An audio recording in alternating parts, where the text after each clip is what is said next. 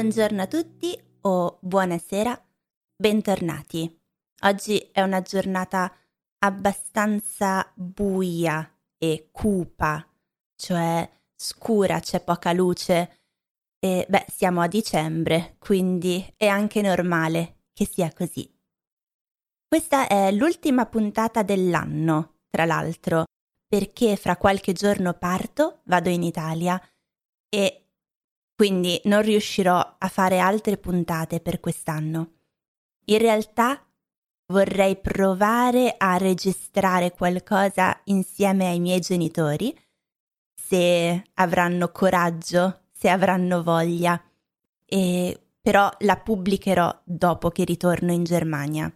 Non lo so, dipende da loro. Vediamo come si sentono. La mia gatta si è appena svegliata, quindi Presumo che dovrò interrompere questa registrazione un sacco di volte perché è una gatta molto, come dire, molto... Um, non mi viene la parola in italiano, talkative, che parla molto, molto chiacchierona, ecco. Lei ha due modi di essere, due comportamenti, due modi di vivere. O dorme o chiacchiera. Mi sono già dovuta alzare quattro volte in tre minuti di registrazione perché vuole non so cosa, vuole qualcosa.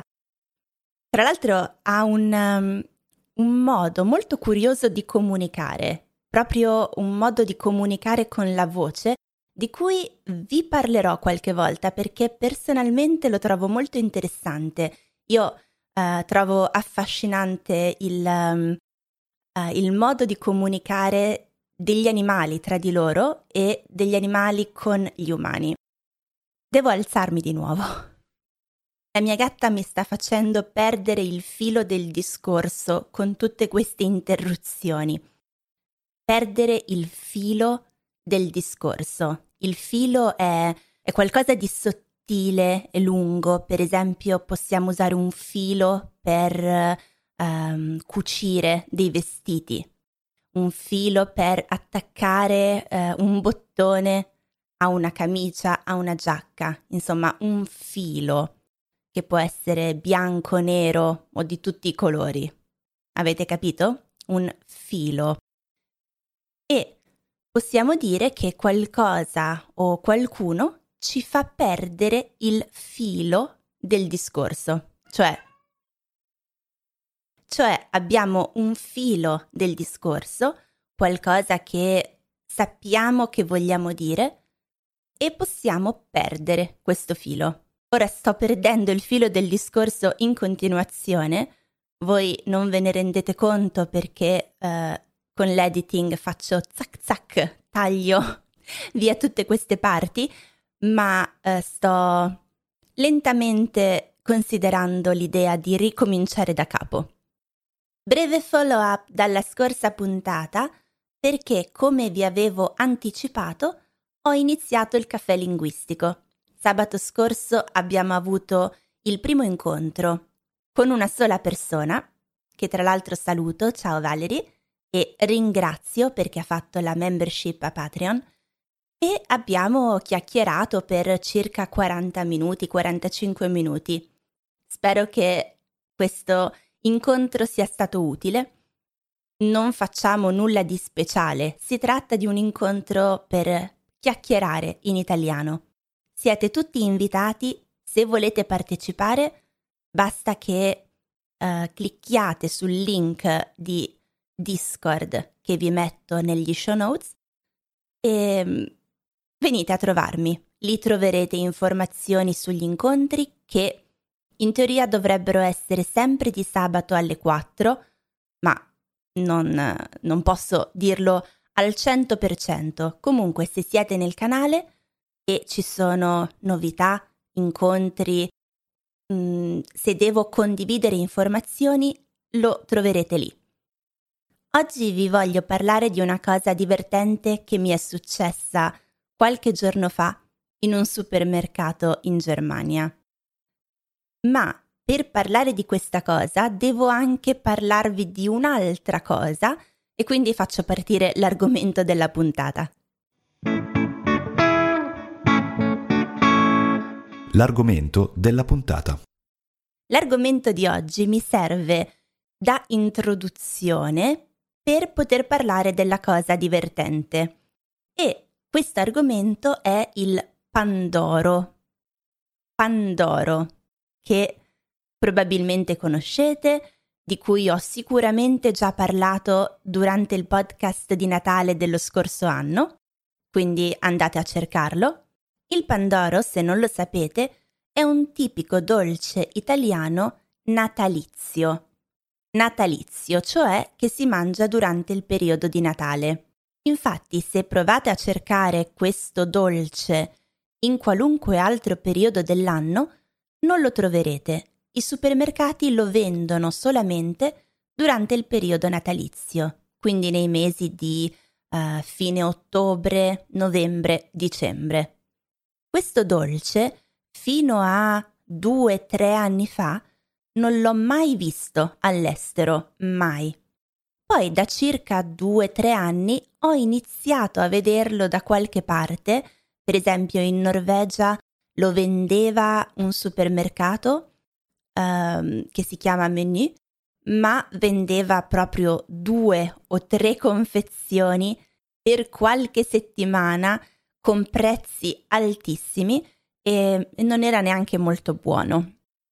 In Germania stessa cosa, ma quest'anno per la prima volta ho iniziato a vedere nei supermercati, o almeno in un supermercato, eh, Penny, lo vendono in quantità un po' più grandi, cioè non due o tre confezioni, ma ho iniziato a vedere eh, dieci confezioni, che per gli standard italiani sembra una cosa assurda, perché se entri in un supermercato italiano in questo periodo verrai travolto, cioè troverai tantissimi scaffali pieni solo di pandoro e panettone di cui vi parlo tra un attimo, ma intendo proprio una corsia del supermercato, cioè una fila del supermercato completamente dedicata a questi dolci natalizi.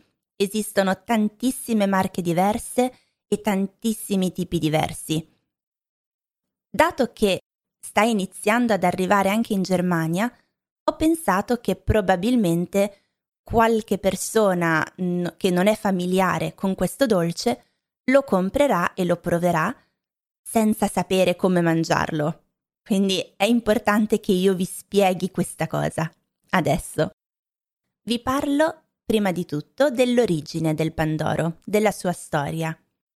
Wikipedia mi informa che potrebbe derivare da un dolce che risale all'epoca romana ma penso che sia più probabile che derivi da un dolce che veniva servito ai nobili veneziani, alle famiglie nobili, a partire dal XIII secolo. Il nome infatti deriva dalla lingua veneta e si diceva pan de da cui Pandoro. Pan come pane, de di oro. Questo perché è un dolce che ha un caratteristico colore giallo, dato dalle uova. La versione moderna che mangiamo oggi è nata probabilmente intorno al 1800 come evoluzione di un altro dolce veronese che si chiama Nadalin, che non conosco ma ha un nome molto bello e mi ricorda l'universo del Signore degli Anelli di Tolkien.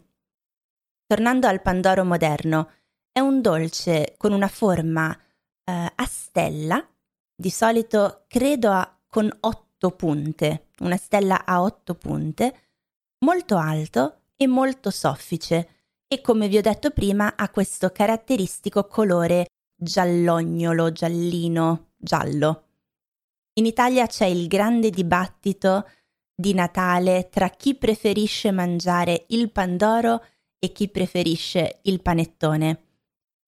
Quando bisogna aprire il dolce di Natale c'è sempre la classica domanda apriamo il pandoro o il panettone, che poi sono dolci piuttosto grandi, quindi a meno di non essere 20 persone, quando si apre poi bisogna mangiarlo per un po' di giorni prima di finirlo e quindi è una decisione importante, almeno nella mia famiglia.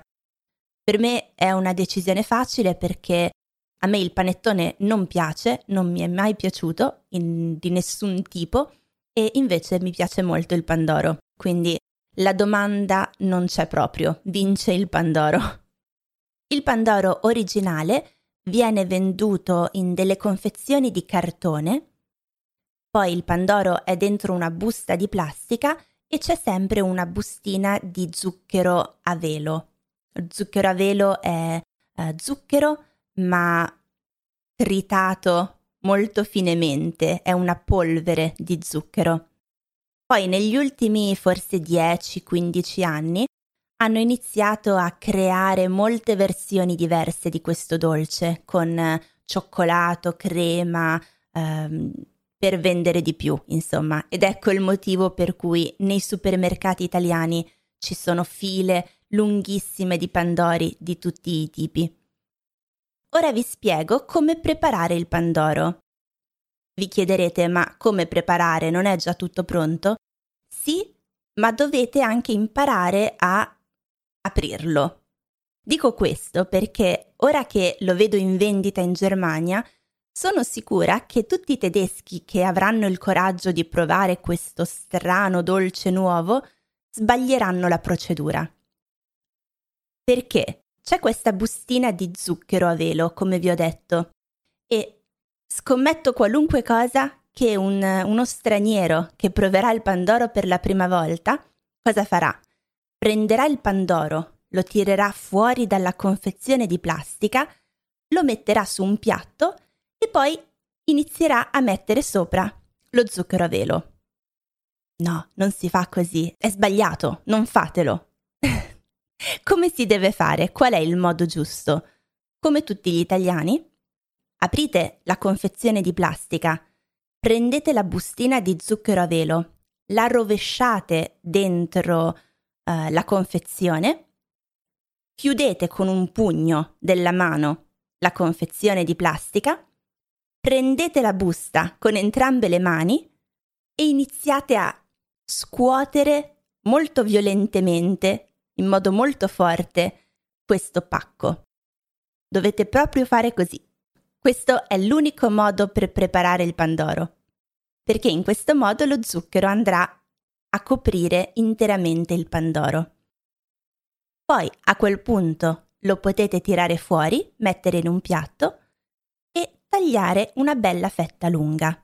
Questo è un modo, ma se state guardando il video del podcast vedrete nelle immagini qui di fianco a me la preparazione che ho fatto io questa volta del Pandoro, perché la sua forma così alta e a stella permette di creare una torta un po' a forma di albero di Natale. Va tagliato in tante fette orizzontali, si aprono queste fette, si mette una crema tra i vari strati e si chiude girando le fette in modo che non corrispondano perfettamente le une con le altre, ma che si crei appunto questo albero di Natale. E poi si può decorare come si vuole. Ora ho finito questa lunghissima introduzione sul Pandoro e vi posso parlare della cosa divertente che mi è successa.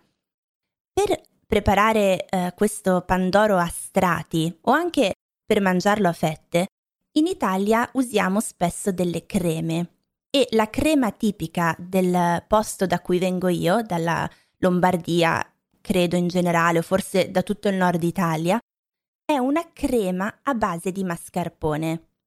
Il mascarpone è lo stesso che usiamo per il tiramisù, per esempio.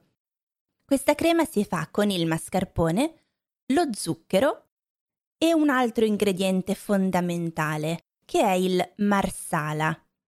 Il marsala è un vino liquoroso, cioè non è un liquore forte, ha più il, il grado alcolico del vino, ma non è neanche un vino. è molto dolce e infatti lo usiamo per i dolci. Visto che volevo preparare il pandoro per alcuni amici, volevo anche preparare la crema con il mascarpone e il marsala. E così sono andata a cercare il marsala al supermercato. Non potete capire che fatica.